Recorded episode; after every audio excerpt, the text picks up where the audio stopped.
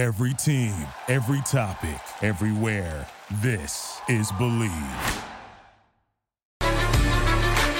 This is the Burgundy Network Podcast with Josh Taylor, H T T R.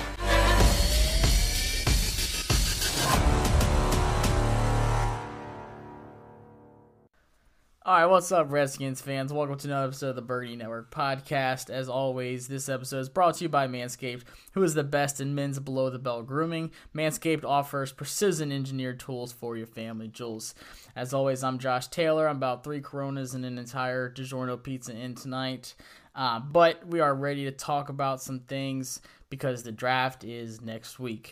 Joining me today again, my guy Adam. I had a lot of great feedback last time he was on here, so if there's any kind of talk about the draft, Adam's the guy you need to talk to. So, Adam, absolute pleasure having you back, man. Hey, thanks for having me on, man. Appreciate it. Dude, it's finally here. finally, Before you know right? it, we're going to wake up and it's going to be draft day. And I know there's questions, you know, a couple weeks ago about if there was even going to be a draft, but I'm excited to see what happens with this, you know, with the whole technology and things going on. I mean, we've talked about it, but is there any kind of concern first off on your end about the draft and how everything is going to be going on? Well, you know, there's always concerns about hacking, you know what I mean? Because, like, I don't know if you grew up with anyone. I grew up with a couple, couple hardcore hackers, and they look for, like, the biggest things as far as challenges to hack, but the N F L is doing the right thing. They're doing a mock on Monday, what I just read. So they're going to do a mock trial. They're going to go through, I believe, all thirty-two teams, see how it goes, put their picks in as if it's the draft. Um, I don't know how much that'll prepare them for live time, but I think that they'll be okay. I think with all the money invested in the N F L, T V deals and everything, um, it'll go, it'll be fine. But again, anything could happen. You know what I mean? It'd be kind of crazy if somebody hacks it in and makes a pick for them. But I, I think it's going to go out without a hitch. I don't think it'll be a problem. Yeah, hopefully they wait till after number two. yeah, exactly. exactly. Just let us get a Chase Young. Yeah, let, let the Giants get a kicker or something. Yeah, like before. they'll do it. They'll, they'll do it to themselves. I'm not worried. I really, I was just saying with Lake Lewis on shows earlier today. I think that the the Giants they they're gonna find a way to mess this up, and you know, because Gettleman is a guy that I, I just have no faith in as far as uh, G M. So I have one thing I do have faith in that, that he'll screw up the pick, but uh, I think the Redskins are going to be just fine, and uh, they're going to pull the trigger on Chase Young. There'll be no mystery in the first round for us. Yeah, it's funny. I saw a few minutes ago that you can actually pause the draft if you think there's a trade or something coming with your pick. And I was like, watch, like Gettleman's going to hit pause and then forget to unpause it. We're just going to yeah. sit there for an hour. He's like, oh, my bad, guys. Yeah, like that was me. Nope, no trades. We're we're just getting our guy. Um, but, you know, that's something I saw uh, tonight, too, is it looks like the Lions and the Giants are both saying, hey, our picks are wide open. Come to us and tell us what you got. And it really moved off from teams wanting to trade up with Detroit and then that causing like an auction for the Redskins was saying, hey, like we'll offer you this to jump at Detroit. Now it looks like it's Detroit and New York in that two team, um, I would say bid for, you know, either you're moving up for Simmons if you're a team or you're moving up for Herbert or Tua. And I've been saying all along that if you're any team trying to move up, just switch with Detroit. Like, the Redskins have no urgency to move back, and you're going to have right. to give up less to go to Detroit. So who do you think, um, come draft day, would, would probably make that trade back, the Giants or the Lions? Um, probably, in all likelihood, the Lions, because, you know, everyone's looking at, you know, Jeffrey Okudah or Isaiah Simmons, and I think just where – the way Matt Patricia, it sounds like he has a lot of say in what's going on there.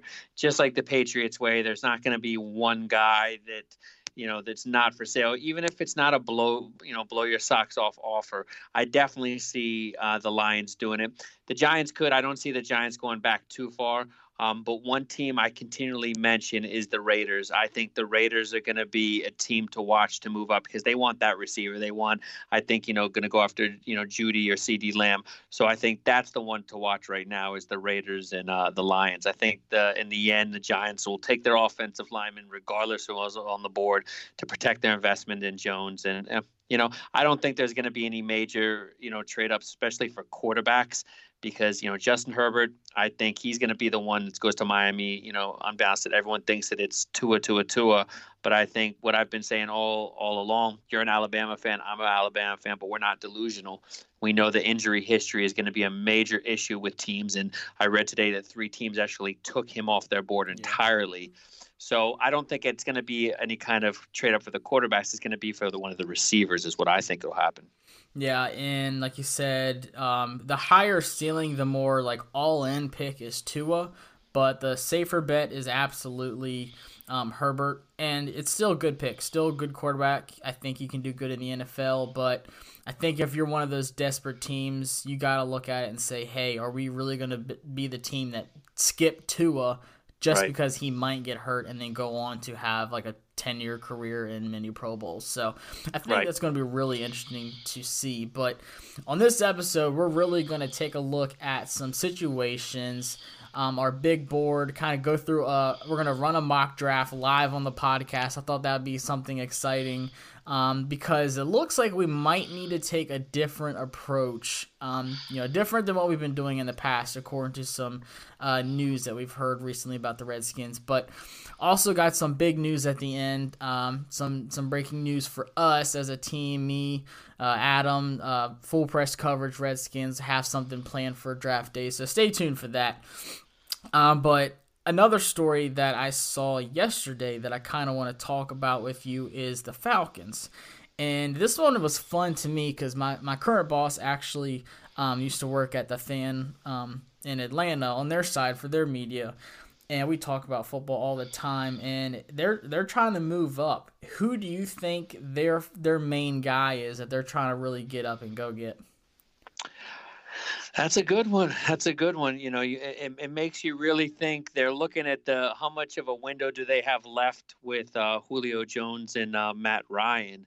Uh, so it really makes you think, is it a receiver? Is it like, you know, like I mentioned, is it CeeDee Lamb? Is it Jeudy? So, you know, uh, you can have a wealth of riches at the receiving core. Um, it could also be a player like Simmons is the guy that they, uh, you know, the pass rusher that they've been trying to get for years now. Um, so it's pretty wide open who, who they're going after. But I think probably the safe bet is look for, you know, a stud defender, like I said, like Simmons or, you know, even an Okudah, because uh, they, they're basically purging a lot of their roster, and they do know that their window is closing as far as, you know, Matt Ryan, you know, he, he'll be there a while. Uh, Julio Jones, I think that there's some concern with that. So I would say if they're looking to move up, it's going to be just like they did with Julio Jones and uh, looking to get, you know, one of the stud receivers. Yeah, I, I agree with you on the receiver. So I was actually talking to my boss today, and he still has some people. He he has, like, Matt Ryan's phone number. He has some people still in the organization. So I was, I was actually trying to pull some stuff out of him today, and he told me that he he thinks that he's hearing that Henderson is their guy. And I kind of did some research on it, and a lot of people have uh, C J Henderson going early than expected. And mm-hmm. he said that they think that, you know, they're kind of feeling that pressure, and they, they agree that they think Henderson will go much earlier. So they're trying mm-hmm. to trade up and get into that position. Um, so I think I think that's interesting. I'm not sure what all they're going to be willing to to get uh, to give up to to get him, but something definitely to look for. Uh, I think there's going to be a lot of trades, to be honest with you, in the first yeah. round. Like you said, with the Raiders, um, the Browns yesterday said that they're planning on even moving back and getting uh, Ezra Cleveland out of Boise State. They said they would be comfortable with that. Mm-hmm. And uh, I, I, mean, I think that's crazy because I think he would go before um, where where they were projected to go. But we kind of had them as some Trent Williams uh, sweepstakes front runners for a while. So they're kind of, you know, showing their cards and saying, hey, we can move back in the draft, get more picks, and still get a guy that we really like. And so that that's something that could definitely hurt us. Um, but outside of that, what other storylines? I know I have one that a lot of people have been uh, pushing me on that they disagree with. But what other storylines in the first round um, do you think can come out come draft day? I think the quarterback's interesting because, you know, we're talking about Justin Herbert. We're talking about Tua. But uh, Love from Utah State, he's been a quarterback that I've really liked this, this offseason. I haven't done too much homework on a lot of the quarterbacks this year, just because, you know, as a Redskins fan, I don't really see much of a need, so I don't spend too much time scouting players that aren't fits for Washington. Um, but I think Love, it's it's a guy that could really surprise. You know, the talk has been about the two main quarterbacks, but do not be surprised if Miami pulls the trigger on Love. It would definitely be a reach and something not expected at all. But uh, that, to me, that's a big storyline to look for. Um, also, you know, that we just mentioned, the Giants. You know, I think everyone thinks it's a foregone conclusion that, you know, well, most people that don't follow Gettleman uh, think it's a foregone conclusion that they'll go for, you know, Simmons if he if he's available, which he's probably going to be there, or Okuda, whichever one falls. Even though they picked up Bradbury from the Panthers, I think that that's going to be something to watch, because I don't think that they're going to get the best player on the board, even though I think Tristan Wirfs from Iowa is the best offensive lineman in this draft, and they'd be hard-pressed not to take him. I don't see how you could pass on, you know, a stud like Okuda or Simmons, but I think that that's a spot to watch if they stay put, because I really think that uh, they're going to go offensive lineman again, because I think that they're going to try to protect their investment. So it's it's, it's going to be something to watch, but like you said, I think there's going to be a lot of trades. Um, the other night I predicted on, on a show that I think we're going to see at least five to six, maybe more trades in the first round. It's all about value. It's all about who's on the board, and it's all about who teams are trading up for. But like you said, there's there's going to be a lot of trade. It's going to be a really entertaining first round. I'm really looking forward to it. Yeah, me too. I and you know I'll hit on that uh, Jordan Love that you were talking about. Um, that's that's the one thing I've been saying is don't be surprised if the Patriots move up and try to get into that. I would say like. Maybe even in that ten range, they could trade yeah. with the Browns, and the Browns could move back and still get their lineman that they want. I think that works out perfectly for them. And Ian Rappaport uh, actually tweeted out a video yesterday when he was on N F L Network saying he's hearing the same thing, that don't be surprised if the Patriots move up. And I think if they do, it's going to be Jordan Love. Uh, not a lot of people are high on him just because, you know, if you look at the paper, you know, stats, last season he didn't have the best year. But he had all his coaching changes, literally lost every single receiver he had, yep. um, and still had a, like a good season, um, but just an absolute athlete. Uh, for sure has more upside in the N F L if he's in a better system than what he did in his last year at Utah State. Um, right. But then I think Eason is another name to watch, yes. too. Yes. I think people are sleeping on Eason. For um, sure. But come draft day, that's going to be a name that comes up. Because after him, it kind of, you know, you have yeah. Hurts, you have Fromm. Kind of it's a big drop off, off a little bit. Yeah. yeah. And Hurts is a, Hurts Hurts is another one. Hurts is another one. I have I've been more talking about him in the second round range, but again, don't you know Eason too, but don't be surprised if Hurts gets taken in the back end, yeah. or even a team trades up, because if it's a copycat league and if there's a team that thinks that they can duplicate what the Ravens are doing, don't be surprised if somebody jumps up for Hurts either. Absolutely. Packers at thirty. Watch that one for Hurts.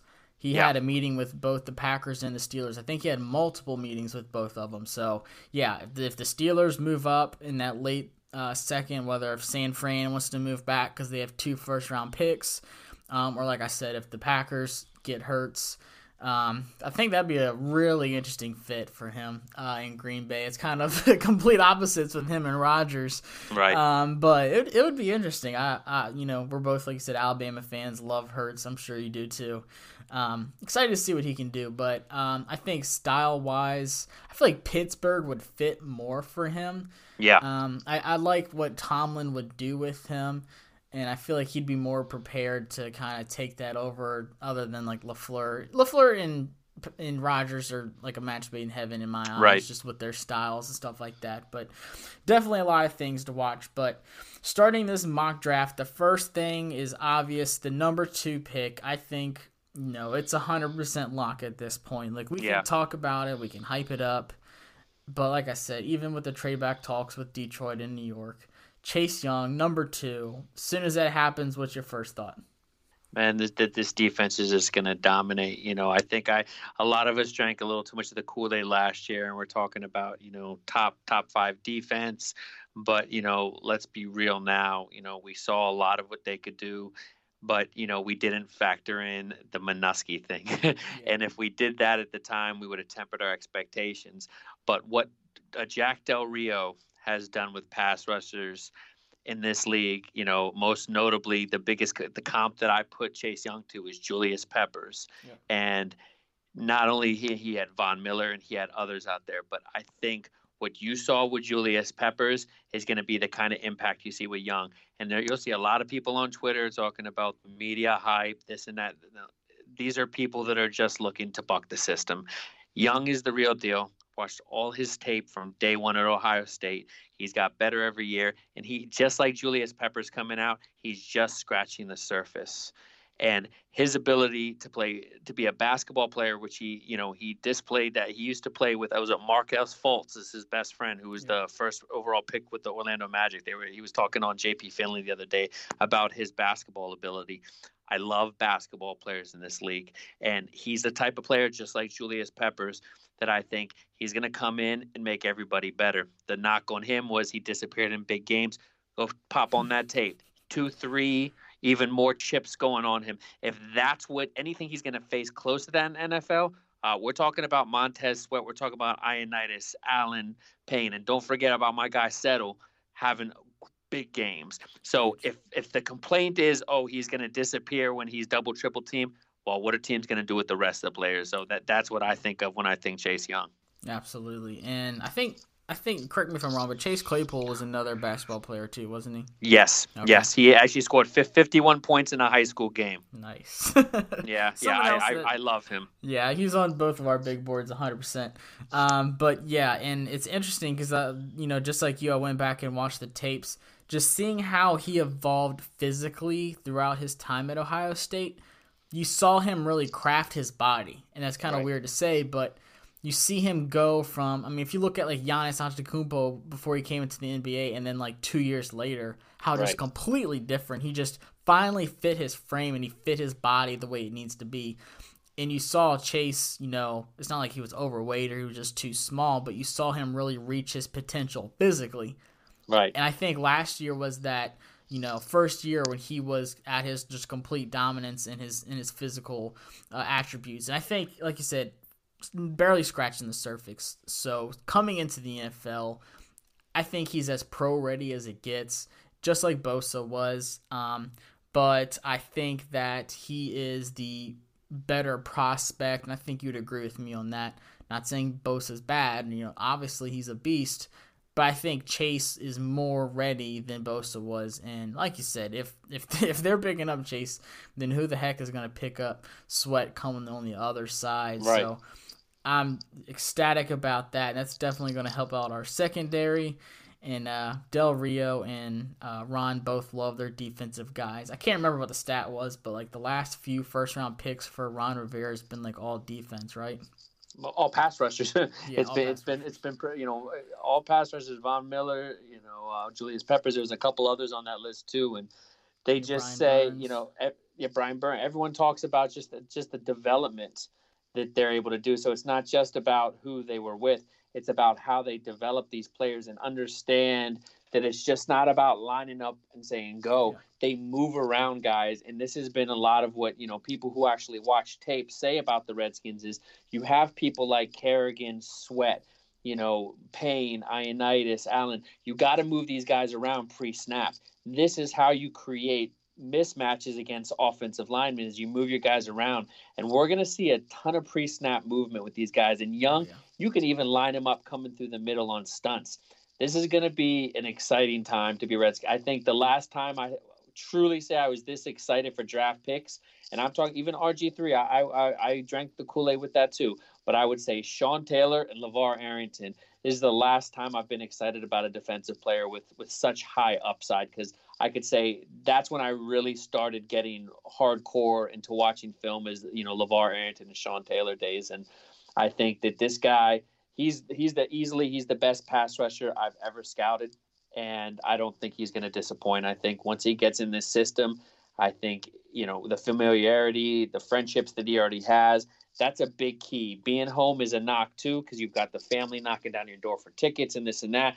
But an underrated aspect of him coming home is, you know, having Dwayne Haskins and having McLaurin and having his friends um, closely around him. So I think it's it's just going to be a perfect match, to be honest with you. I agree. And correct me if I'm wrong, but I know we have like some plays on defense called like NASCAR. Yeah, it's just like all out blitz pretty much. Yep. Imagine him, like you said, Sweat, Allen, Payne, Anderson coming up the middle. Uh, who else? Orchard could be coming up, just one hundred percent, just all out pass rush. like yeah, I feel, just. It- Green Bay used to run that. They just when uh, Clay, uh, Matthews was there, mm-hmm. everybody was standing up.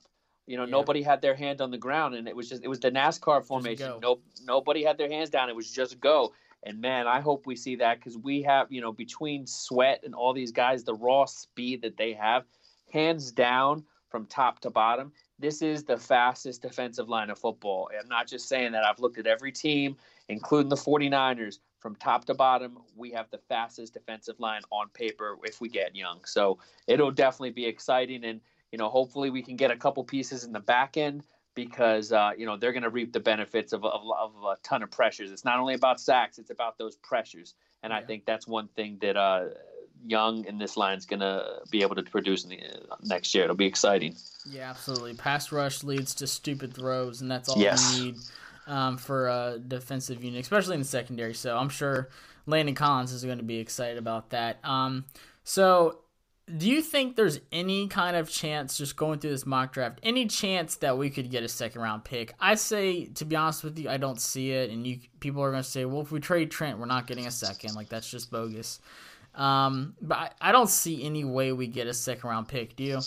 No, no, it's okay. not. It's not going to happen. And I don't see them, even if we get, let, let's say, third, fourth rounds next year, we're not. They're not going to trade up because, you know, I've just really studied what Kyle Smith likes to do.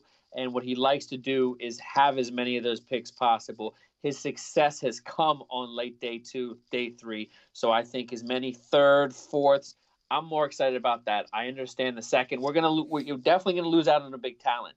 But if we can get an additional third, more fourths, those third and fourth round picks, I assure you, they're going to be some really good players in those rounds because based on the wide receivers and the offensive tackles alone, there's going to be a run on them in the first and second round. So you're going to talk about some really good players dropping corners, tackles, receivers, tight ends. There's going to be some real talent that falls to those rounds. And I'm talking about starter talent, not developmental. So it's going to be, you know, having a second round. Of course, it, it doesn't hurt, but people, let's just keep this in mind. We have our second round. That's Montez Sweat. That's if you just look at it like that, you know, we have Montez Sweat, who we would have selected. That's who we have. We don't have that second round this year, but he's going to be on the field. So to me, I'm not. A lot of people want to, you know, talk about the trade up. I don't want trade up. I think get as many mid round picks as we can, and even that Dunbar pick, people are sleeping on that. I guarantee you, watch, we will get a starter out of that pick. Oh, I one hundred percent agree with you. And like you said, we are, you know, we already we already made our second round selection with Montez Sweat, and I think most people would be absolutely satisfied with that. Um, so Julie Donaldson came out and said that the Redskins will be taking a best player available approach in the draft. How do you feel about that? I I, I agree because I think teams really reach when they just select for need. And I think a lot of the bad teams have done things like that. I think, you know, I don't like to classify the Giants as a bad team because they've had a lot of success over the last, you know, couple decades. But, you know, since Fossil left, you know, they've really been up and down and they've really selected a lot for need. And so, you know, a lot of other bad teams. And I think this is the type of draft that, like I said, you're going to have players that slip and there's going to be some really good guys. And what I've been saying on, you know, on my podcast tour is, keep an eye out for these undrafted guys because what usually happens is towards the middle to the end of the seventh round, teams start to, you know, reach out to agents and, you know, give calls to try to set up workouts. There's going to be no workouts this year. There's going to be no, after the draft finishes, there's not going to be workouts meetings. So there's going to be a race to get some of these undrafted. And there's going to be a ton of undrafted small schoolers, guys that were looked at as mid-rounders that are going to be available. So this is an aspect that I really have a lot of faith in Kyle Smith. Rivera, he has to prove to me, but right now I have confidence in Kyle Smith because I like what he's done in undrafted in the draft in the, in the late rounds. So that's something to definitely keep an eye on. Yeah, and I agree with you. Um, you know, like you said, this is this is a rebuild. It's going to take a little bit of time. You know, do you kind of reach? And that's one thing we've noticed with these, you know, mock drafts. We get to our, our pick at sixty-six, and we're like, oh, man, we need a wide receiver. We need a tight end. Let me skip over these four or five guys that fell. Let me see who I like best and just keep picking them every mock draft. So that's what I really wanted to do with this, because I, I'm I'm guilty. I pick the same guys every time. I'm like, all right, where's where's, where's A G G at? Where's my guy? Right, right, right. And you're just waiting for him. You're like, all right, so he's not here, so let me trade back and get another pick until he falls to me, and then he goes to somewhere else.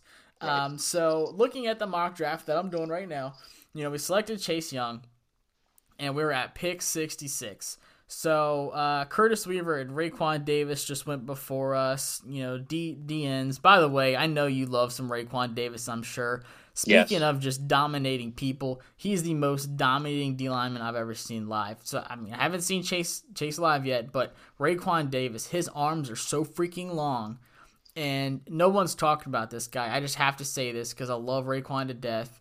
One of one of my favorite D linemen at Alabama, which is, you know, hard to say with everybody that's been there. But go watch his tapes against South Carolina this year. I could not believe what I was seeing. But oh, yeah. Just had to get that out there because he is very underrated. So um, Pittman went before us. Gabriel Davis went already. Good Lord. Matt Pert, offensive tackle out of UConn, who we've been talking about, went.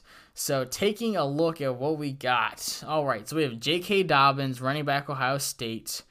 I'm sure you know how to say this guy's name because I don't. The corner from Auburn. Uh, I, know, I know you don't. Uh, you're good as me, yeah. All right, I don't even try. But yeah, try but Noah I would take him. Noah Igbinoghene. Yeah, too early for me. Too yeah. early for me, yep. I, I agree. It's not just because he went to Auburn. Uh, yeah. Clyde, Hed- Clyde, Clyde Edwards-Helaire, who you and me both uh, – came to hate this season. Mm. Um, and then Lucas uh, Niang is the next one up. So mm-hmm. to me, this is where it gets interesting because mm-hmm. you know, below that we have Prince Tega, we got Brandon Ayuk, um, mm-hmm. we got Troutman down there. So mm-hmm. taking a look at it, there's a lot of guys. So this is where I'm really curious about your big board. Would you rather have a guy like Dobbins above, you know, Clyde Edwards-Helaire and Lucas Niang? Are they that far ahead of him to where you're taking best player available? Or are mm-hmm. you kind of stepping back and saying, all right, you know, J K. Dobbins, Clyde, y'all are good, mm-hmm. but Lucas Niang sitting right there is our pick. Mm-hmm. So what what would how, how would you assess this if you're Ron and you're doing best player available? Are you taking one of those running backs? Or is the is the gap close enough to where you're, you're comfortable taking one of those offensive tackles? Yeah, I'm I'm I'm not going to take one of the running backs this year. Just it, and I really like him too. I like a couple of the guys there, but I also like the the depth uh, in the mid to later rounds of running back. If we're gonna go running back, we have we have a crowded field already. I think Bryce Love is going to really step up this year, so I feel more comfortable going in the later rounds. So if we're going to choose from, you know, that group offensive tackle, probably go with one of those. I, I personally, I'm going to tend at, at that pick. I don't know who you, who's available on your board, but I'm going to look at the receivers. I'm going to look at the receivers and the tight ends. You mentioned Troutman, if he's available. Um, he's my number one tight end, so I'd have to consider him, but I'd have to also look at what receivers. I think offensive tackle, I think we could still get that same caliber player with our fourth round. We have an early fourth round. I'd probably wait till then, even though that's a big need, simply based on the drop-off, because – some of the guys you mentioned, you know, even Prince from Auburn, I like them, but they're still falling into that second tier and out. And I think a lot of these tight ends and receivers are still in the back end of the first tier, uh, maybe early second tier. So that would have to be a consideration for me as well. So, yeah, the wide receivers, we have Brandon Ayuk, and then below him a good little ways is Lynn Bowden. Um And then uh, Devin Duvernay is more of a slot guy. Yeah, and then yeah. Donovan Peoples-Jones. Um, and then Edwards and Chase Claypool are down there a good little ways. It's like a yeah. twenty-player gap. So, I mean, I agree yeah. with you. In my yeah. last few mocks, I've been taking Ayuk, and um, I've also been taking Lucas Niang. And yeah. honestly, on this draft right here, I would have to take Lucas. Yeah, I, um, I'd be okay with that. Yeah. If you listen to Chase, I want to. It might have been at the combine. They asked him who was the hardest offensive lineman he went against. He said it was Lucas Niang. Yeah. And he actually did not give up a sack in three seasons. Yeah. That that is crazy. And like you said, there's some depth later on in the rounds, but right. honestly, I mean, I gotta go Lucas. So if you're going wide receiver, or you either go uh, Ayuk or Troutman, you said. I yeah, yeah, but I, I'm I'm with you on that lineman. I think he, he's really good. Um, a lot of people have him in the in the seventy range, so that's just about right. The other guys are a little farther out there. So if you're talking about uh, B P A, he's probably falls into that. Again, my concern is losing out on Ayuk. I do like him. I, I wouldn't take him there though. Um, I would probably, if it, it was between um, Yang and um, Troutman, I'd probably go Troutman just because um, I love his game. Um, again, another small schooler. I've been following him for a while, former quarterback. I'd probably go with his upside and, um, you know, maybe gamble a little bit in the fourth round with a tackle. Yeah, I've been seeing more and more that Troutman seems to be slipping back. And mm-hmm. I don't know how much that's going to happen. I forgot who said it, but uh, someone like the last two days said that the mock drafts have just been completely off of what oh, to yeah. expect. Yeah, so, yeah. Once again, this it's is not going to just... be. Yeah, yeah. I, I think Troutman, like I said, we're talking about him in this discuss- discussion. Watch what happens. Watch him go in the end of the first or second. Some Somebody's going to reach big time because big play tight ends like that. And I think he showed at the Senior Bowl, you know, he surprised with his ability to block and his upside. So I think he's not even going to be available at this point because I think, t- you know, between him and Komet, those are my top two, you know, neck and neck. I, I think those two aren't even going to be available at this spot. So Niang might be probably, you know, realistically, if Troutman's off the board, that's probably going to be one of the best players on the board. It's third and long. The quarterback's got to shave some yards off here to have any chance to score. Let's see what he does. He drops back. He has a guy downfield, but he doesn't see him. He tries to hand the ball off to a cheap razor. Boom! He's nicked in the sack. It's a fumble, and the ball is going the other way. That one's going to hurt for a while. What in the world was he thinking? Let's go to the monitors and see exactly what went wrong. You know, this offseason, his coaches at Manscaped enhanced the Lawnmower three point oh offense to a whopping seven thousand R P M motor with quiet stroke technology. They gave him all the chances he had to get that safe, clean cut up the sideline with the cutting-edge ceramic blade, but instead he got nicked on the sack by a rusty defense. If he would have used the L E D light that comes with the three point oh, there is no doubt he would have been able to see his playing field much better. Looks like he's going to be going over to the sideline with his Manscaped coaches. Grab the tablet, see what went wrong, and if he's smart, he's going to go over to manscaped dot com and use the code B N P twenty to save twenty percent off his entire cart with free shipping. That's right. Use code B N P twenty to save twenty percent off your entire cart with free shipping.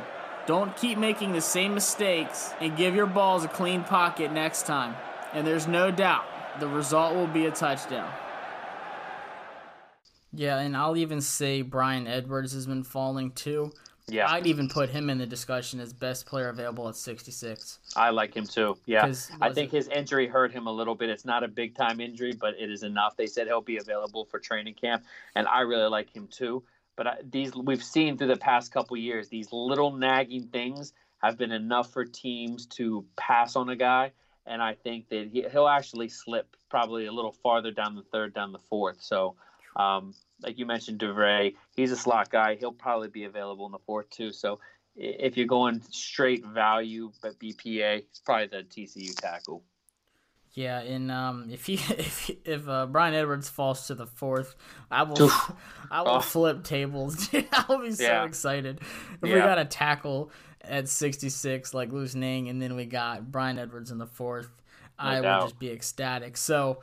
Uh, round four, we're at pick one oh eight right now. And this is going off no trades, obviously. Right. I'm sure there's going to be a ton. But this is just looking at it, breaking it down as who is the best available if this is what we're actually going to be doing come draft day. And we saw one of our guys, Cam Dantzler, just went off the board. Jack Driscoll, mm-hmm. another tackle um, that I'm sure is big on your board. Um, let's see. We got, ooh, we got Vance Jefferson, Bryson Hopkins, Uh, Cam Akers, Eno Benjamin, uh, Colin Johnson, and Bryce Hall seems to be the yeah. top guys here. Mm-hmm. So you mm-hmm. mentioned tackles, and I, you mm-hmm. know, we're seeing some kind of go off the board here. Um, mm-hmm. And then you also talked about running backs possibly later in the rounds. Mm-hmm. How how high on your big board do you have guys like Cam Akers and Eno Benjamin? I got them way off. My big board, like I said, it's it's anyone from guys from round one that I see all the way to probably round three. Uh, even like Swift, who I really like out of uh, Georgia. I had him on my original big board. I don't have him anymore. I have him just on the outside because I just think with the way we're currently set up, if we didn't have A P, I would think it's a different story. But between A P, I know we can't bank on Geist, but we do have Geist. You know, we picked up McKenzie. Uh, Love, you know, uh, Barber. I don't. He's not making the team. I'm not even going to discuss him. You don't like Barber? Um, it's not that I don't like him. I oh, think man. I just don't think that he's going to be on the fine unless Geist goes down. I don't think he's going to be on the roster because I look at those two as not skill set, but as far as what they would want to use, the way they'd want to use them. Same with A P. I put all those three guys right there. Then you have McKenzie and Love in the other section as far as scat back, possible third down. Um, I think we'll see maybe in the late, you know, fifth round, they could look at the guy depending if there's some value there. But I wouldn't be surprised if they just use one of the seventh rounders on a potential running back. So I wouldn't go that early. Uh, you mentioned Akers. I do like him. Um, that would you'd have to really think long and hard. If you have Akers sitting there in the fourth round, you're going to pull the trigger. So that yeah. that's going to be a tough round. Yeah, dude, I might be the only one that's actually really excited about Peyton Barber, and it, I look past the Auburn, you know, yeah. you know, uh, part of it. But man, it's I feel good about him. Like I, I think he can be the guy that takes a lot of that, you know, the durable hits and just takes a lot of workload off right. of you know A Ps on the end of his career, guys who can't right. stay healthy. And then, you know, McKissick's going to be that Chris Thompson-esque guy yeah. that plays in the slot, plays in the backfield. Um, and I think that's what Cam Akers would be. Yeah. Um, yes, it could possibly be an upgrade, but do you, you know, spend a fourth on that? It's it's a numbers game. That's the thing. How many are going to keep? Do you even see them keeping four? Some people are talking about four. If you keep in four, you're talking about another offensive position like wide receiver or tight end is going to have one less. So I think it's a stretch. You know, with McKenzie coming on, I think he'll probably make it, and they'll probably go with four with uh, A P, Geist, McKenzie, and Love. So is there any more room for that? I don't know. Uh, you yeah. mentioned Van Jefferson, Florida. He's a guy I really like. I've been watching more tape on him lately. Uh, six two plus, two hundred ten plus. I really like what he can do. He's raw in a lot of aspects, but you're talking about a guy with a lot of upside to play opposite McLaurin maybe and compete with uh, some of the other guys we have. He's somebody I really like. In the fourth round, he's really good value there. I agree, and that's I think that's the way we, we should go with this pick. Yeah. So we got the tackle in the first one, locked in, Van Jefferson, Florida, best player available. And yep. like you, I've I just started watching him uh, recently too. I mean, Florida was one of those weird schools. That... Weird, weird. Hard to evaluate. Yes, yep. really hard, especially, you know, with not even just with their offense, but the quarterbacks with Felipe everything. Franks and everything going on. Um, yeah, they, they definitely have a lot going down in uh, Florida. But taking a look at it, you know, I like what you said about with the running backs. And, you know, Ron did say that we might have some plays where there's three tight ends on the field. Yes, yes. Don't know how much of that we're really going to have. That's something I've been saying tonight with signing Burton. We're not going to get into that, but because um, I'm just going to go on a spiel for an hour. But I think that's something to think about, too. We do have a lot right now, but I think we're for sure still going to sign one. And mm-hmm. then we'll make cuts after training camp. Wouldn't you agree?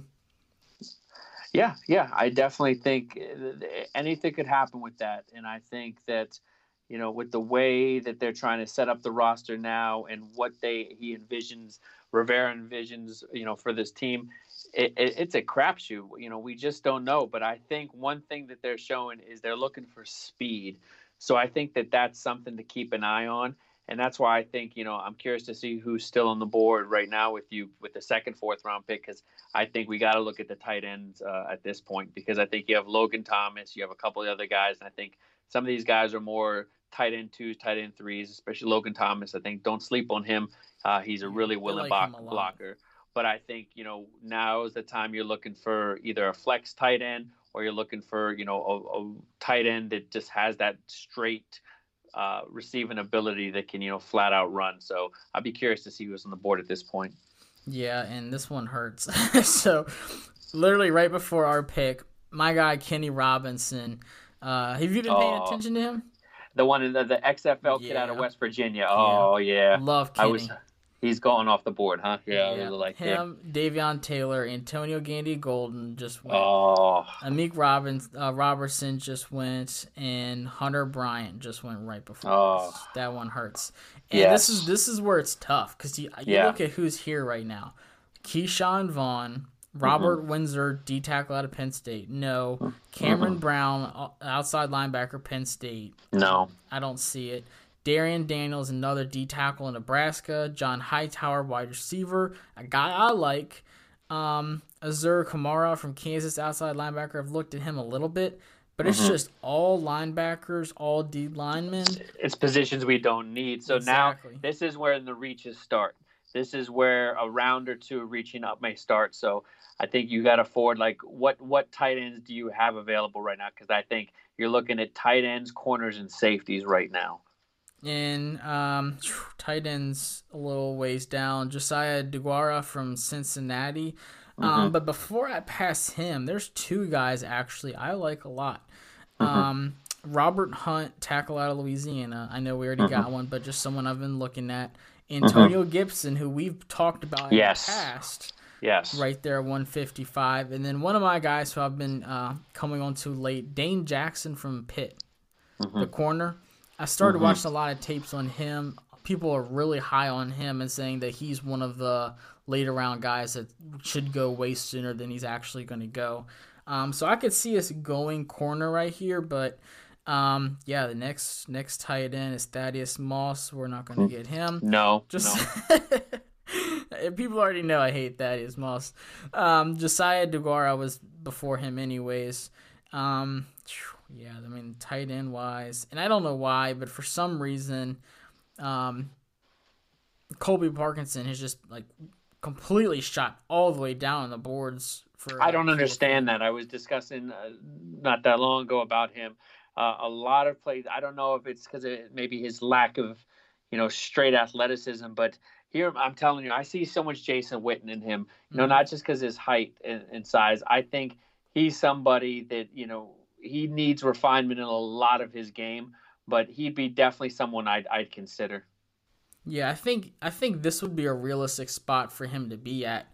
Mm-hmm. Um, I mean, late, I'd say, well, maybe the fifth. I'd feel more comfortable getting him in the fifth. Mm-hmm. So let's kind of let's kind of wait on that. Would you rather mm-hmm. wait on a tight end or and get a guy like Antonio Gibson, um, or would you go corner, or what would you do right here? That's a tough one because I, I really like Gibson because I like what he's done all around for the offense. So let's get him. Yeah, I think pull, pull the trigger on it. It's kind of a risk, but, you know, waiting this long at tight end is not what I want to do. But Gibson is a, I'm really high on him. He's a good I think athlete. He, he offers a lot. You know, he's somebody that I think Rivera has shown he likes versatile guys, and he's made a point of saying he likes it. That he's one of the most, you know, underrated versatile offensive weapons in this draft. Yeah, and I don't know if I talked about it with you, but I've mentioned it in previous podcasts. Go watch what Scott Turner did in their offense. Like you said earlier in this podcast, a lot of pre-snap motion. There's gonna yeah. not even just on defense, on the offensive side too. Right. But look how many times McCaffrey would line up in the slot or right. you know, quick motions out before the, the snap. And Gibson, like we said on the last time we talked about him, is absolutely that guy that would do yep. that. So he, For sure. he has to be on their boards. If Zach Moss is on their boards, then Gibson is right. ahead of him on their boards. Right. Um, so then we are here at the fifth round. We see all those defensive guys getting out of our way. Thank goodness. Um, and then we come to uh, this, mm, this guy's actually uh, someone that one of my buddies at the 49ers podcast had on their uh, podcast. Uh, the cornerback from Iowa, Michael Ojemudia. I'm probably saying his last name wrong, but I kind of paid attention to him after I saw that they had him on their podcast, and he's actually one of those really interesting guys um, that I've been looking at. Good yeah. size. Yeah, have you have you done a lot of tapes on him? Not a lot, but just a little. I, I just know he's about six one and change, uh, two hundred, and uh, I've heard good things about him. I I, I know not – the only Iowa tape I really looked at was uh, Tristan Wirfs. as far as prospects out of there. But I have heard some good things about him. I, he's definitely, without a doubt, a consideration at this point. But again, tight end, got to get that tight end. But I, yeah. I like him too. So right now it's who who's the highly higher rated on the board we have to consider. So I'll say it's, you know, Michael Colby here. Um, then right under him we have Jonah Jackson, uh, Sadiq Charles, and then Hakeem Adeniji from Kansas. So two offensive tackles. But I feel like we're good on that just because what we've already gotten, um, mm-hmm. you know, earlier in the draft with Lucas. Mm-hmm. Um, so say Colby's here, Jonah Jackson, the guard out of Ohio State's, you know, he's been picking up a little bit of uh, speed going up, or Michael out of Iowa. What would your pick be? Were you, are you sold on Colby right here and locking in that tight end? Yeah, I, I I think this is where you put if we if we wait this long to go tight end, this is a perfect spot for yeah. for uh, the Stanford tight end for sure. I agree with you because after that we've got the two L S U duds. I mean tight ends, uh, Thaddeus Moss and Steven Sullivan. Steven Sullivan is actually one of those yeah. wide receiver turned tight end guys too. So I think he's, he's a flex. Yeah, he's a, he's just one of those good athletes. Right. Um, then we've got Dalton Keene out of Virginia Tech. I'm not too high on him. Um, Cheyenne O'Grady, who might be something, but we're kind of scarred by uh, tight ends from Arkansas right now, so we'll hold mm-hmm. off on him. So I they'll think, be available late. Yeah, they'll yeah. be. They'll be. I, I really think those ones, those guys, the Virginia Tech guy, another, they'll be available in the seventh all the way to undrafted. So yeah, I wouldn't pull the trigger on them yet. Parkinson, yeah, you're not you're not going to see a Stanford tight end um go farther than the fifth or sixth round, so this is a perfect spot for him. All right, I had to search him to pull him up, but but we got him. All right, so I think we've knocked out, and that's that's the one thing that I was really taking a look at this is, you know, getting best player availables. Are we still filling needs? And honestly, like, I feel really good about this draft. Mm. Um, like, going back in it real quick while it's going through, we got our tight end in Colby. We have our running back slash, you know, slot option in Antonio Gibson, just a great athlete that can give us production on the offense. Then Van Jefferson, right, Florida, great wide receiver, like you said, opposite Terry. And then uh, Lucas Niang, of course, protecting Dwayne Haskins. So, so far, that is solid. If that's what we have come draft day, dude, I'm thinking that's an A draft already. No doubt. I'm I'm sure Ron's gonna give us a call and be like, hey, we saw that mock y'all did. Let me see what y'all got. um, and then right now you have some guys. You see a lot of um, safeties coming off the board, uh, late value guys that I like. But, you know, taking a look at it from a standpoint of needs plus uh, best player available. I see Julian Blackmon, cornerback. Ooh, that's going to be hard to pass up on. Um, see some tackles here, but I think we've already got that set. Um, like, well, Alex Taylor. Have you done a lot of Alex Taylor tapes? I, I have not. I, I know I've, I've heard some good things about him, but no, I haven't watched much on him, really anything on him at all. Okay. Yeah, I started a little bit, but right here in these later rounds is where I start looking at Julian Blackmon, Um, Tanner Muse from uh, Clemson at safety, mm-hmm. um, Jawan Johnson from Oregon and Tennessee. I love Jawan Johnson um, from Tennessee, even though he was against us. One of those guys that just wasn't used enough. Right. Um, huge athlete. And uh, Miles Dorn from uh, North Carolina at safety. Yeah. So, I don't know. This this is where it starts getting a little... little blurry on who's the better player available. Like this is this is where Kyle Smith is good though. Right. So if you put on your Kyle Smith helmet, taking a look at it, you got Blackmon. Um, like I said, you got some wide receivers, Shaquille Quarterman, linebacker, Miles Dorn. What do you think's going on here in these later rounds? You're talking about Julian Blackmon from Utah, right? Yeah. Mm-hmm. Yeah, he's looked at as, you know, the a hybrid, like a cornerback safety. Uh, he's a little lean. Um, he's a little wiry, but just about six foot, about one ninety. Um, but he's good value this late in the draft. If if he is available, uh, he's definitely some good value at this point. I would definitely have to consider him. Yep, I completely agree with you. Uh, Utah, Cal, both really exciting secondaries last year. Blackmon was one of those key guys, so I picked him, locked him in. Um, taking a look at it, we still got Shaquille Quarterman, Miles Dorn. We still got some good late picks here. And I want to say this is our last pick. Yep. Round mm-hmm. seven. So mm-hmm. Rodney Clemens, another guy I've been watching late. Trey Adams at Washington.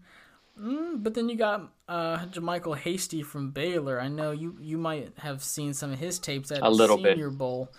Mm-hmm. Um, so would you even consider running back here? Or are you still just looking at some, you know, maybe even defense right here?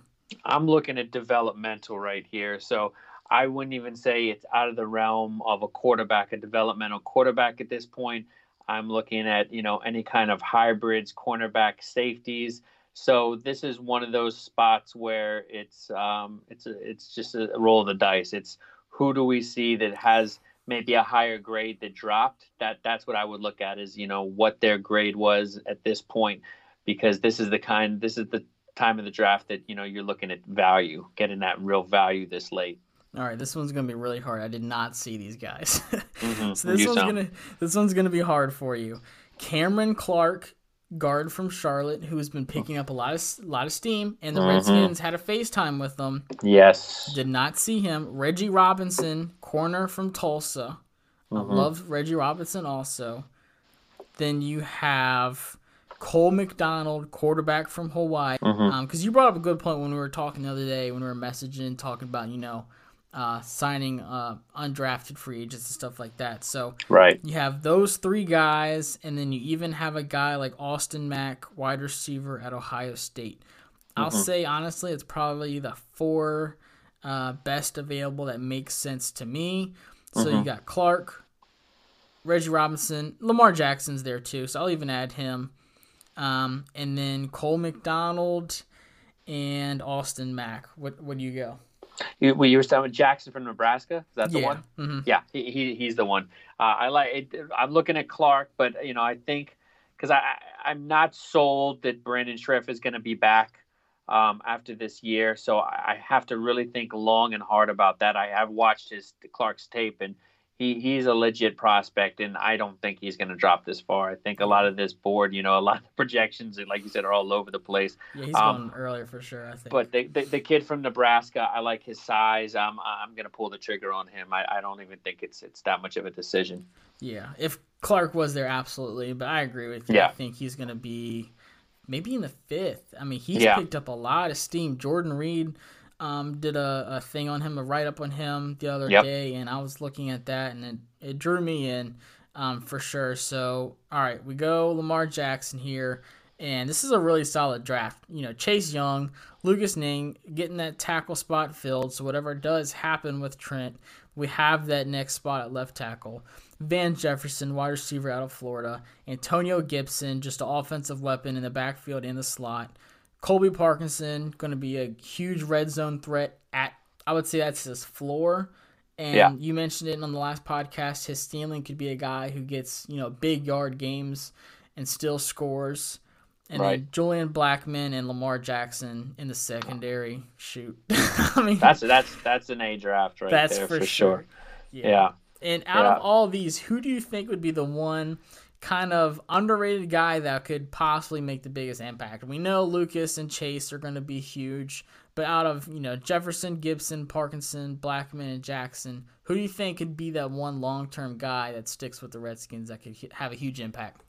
I think it's Gibson, because I think what Turner did with McCaffrey, they've shown what they can do with that type of player. And again, I'm not going to put him in the same hemisphere as McCaffrey, but Gibson is just that guy that you can move all around, special teams, gadget plays. And I think that's one thing you're going to see with Turner that you haven't seen. You saw Jay try to run some of these, and they just look like, you yes, know, a crap yeah. show, you know, trying to run them. Um, but I think out of all these guys, um, Jefferson's a close second, but I think it, it's Gibson. I think he's going to be the guy long-term, because there's just so many question marks right now with, you know, everyone other than McLaurin as far as offensive goes. Um, as far as r- the running backs, the health is a big issue. And, you know, we love uh, Steven Sims Junior, all of us, but, you know, we got to be real about him. You know what I mean? I've seen players like him in the past. I really like him. But to say he's going to be our next Pro Bowl slot, can't do that. So to look at, you have to look at somebody else that can play that role as well, and, you know, possibly be a rotational guy and come in for these, uh, you know, gadget plays. And, and Gibson's that guy for sure. Yeah, it keeps the defense guessing. You don't know right. if Gibson's going to come on a sweep, if he's going to, you know, take direct snap. Like, you, you can do anything with this guy. Right. And like you said, we're going to be doing a lot of pre-snap motions. We're going to be a lot of guessing. And that's something that's that's going to help out Haskins a lot too. You know, with this new offense, it's going to keep the defense on its heels and, you know, not really sure what to expect with our new offense. You know, we do have a new defense that we've been talking about, but I don't think our new offense is getting talked about enough. And I think that plays a huge part in this draft and why they are interested in guys like Zach Moss um, and Antonio Gibson. But yeah, I mean, this is for sure a solid mock draft. I'll be sure to post it on Twitter. Get y'all's thoughts about it. Um, but Adam, man, appreciate it. But, you know, uh, we got some big news for draft night. I'm so excited about this. Um, you know, we, we kind of all came together and said, like, what can we do for the draft day, you know, after everything kind of, you know, got shot down because of the virus. Right, it's supposed right. to be in Vegas. It's not going to be the traditional, you know, carrying on the boat that it was going yeah, to. Yeah, I'm kind of yeah. glad they're not doing that. That yeah. How long would that have took to, you know, pick somebody up and send them over in a boat? I think it would have dragged on. I, I think I, I just have the inclination that the way this is panning out right now, we might see, you know, quicker picks go. You know, they're going to slow, they're going to intentionally slow it down in the beginning. But I think, unlike years past, we're going to see the mid first round go a lot, mid to the end of the first round go probably faster than it has in the past. But you just never know because it's all about ratings, and they could drag this thing on no matter what. Oh, yeah. Which, I mean, this is kind of all we have, so... I know, so I don't mind. Exactly. Yeah, I wouldn't care if you're like, hey, guys, we're going to do the first round this weekend, second round next weekend. I'd be like, let's go! Like, let's, that's fine, right? Drag this out till June. Yeah. No, not that long, but still. Um, right. So, yeah, we kind of got together. You've got me with the Burgundy Network podcast. You got Adam with the B and G Report. You know, always having that insight on draft picks. Can't wait to see you come draft day. Then you've got full press coverage, guys like George Carmi. Uh, we got Alan Lapori. And then we've got Steve from Let's Talk Redskins. We're all going to be coming together and doing a live show during day one and day two. So day three, we're just going to enjoy it as fans. You know, take part in the Redskins uh, draft day party. But...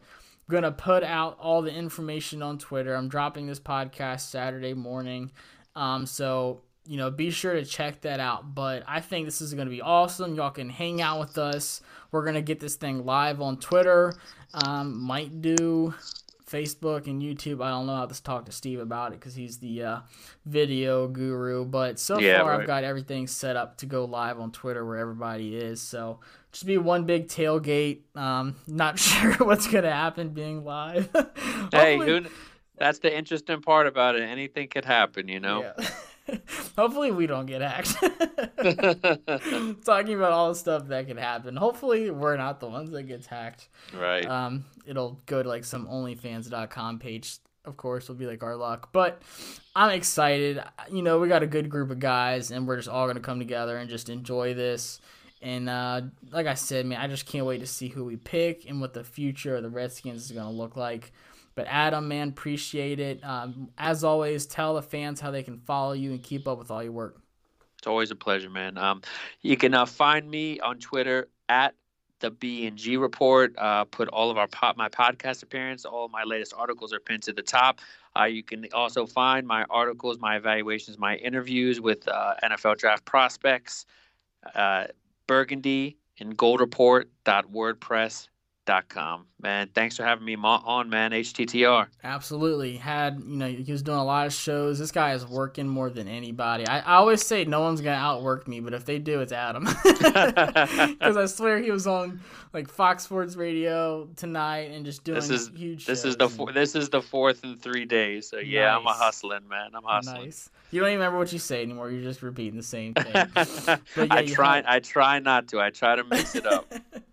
But yeah, Lake Lewis is on uh, tonight, so definitely check that out. Anytime yeah. Lake speaks, uh, I'm definitely paying attention. And same goes for Adam. If there's anything draft talk going on, I got to pick his head. But like I said, we will see y'all draft night. This is the last pod before the draft. See y'all then. Check Twitter. We're going to drop all the information. Crack a beer, eat some wings, and just enjoy with us. Adam, I'll see you on draft day, man. See you there, man. Awesome. H T T R. H T T R, bro.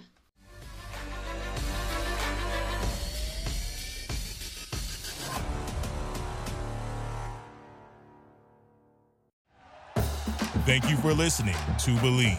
You can show support to your host by subscribing to the show and giving us a five-star rating on your preferred platform.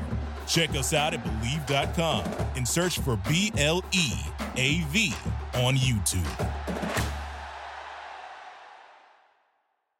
Save big money on exterior wall lights now at Menards. Find your style with Patriot Lighting. Exterior lights enhance the look of your home. Choose from over fifty options from Patriot Lighting. Now through May nineteenth, get ten dollars instant savings on a single qualifying purchase of one hundred dollars or more on in-stock outdoor wall lights. Check out our entire selection of outdoor lights and see the rest of our deals happening now on Menards dot com. Save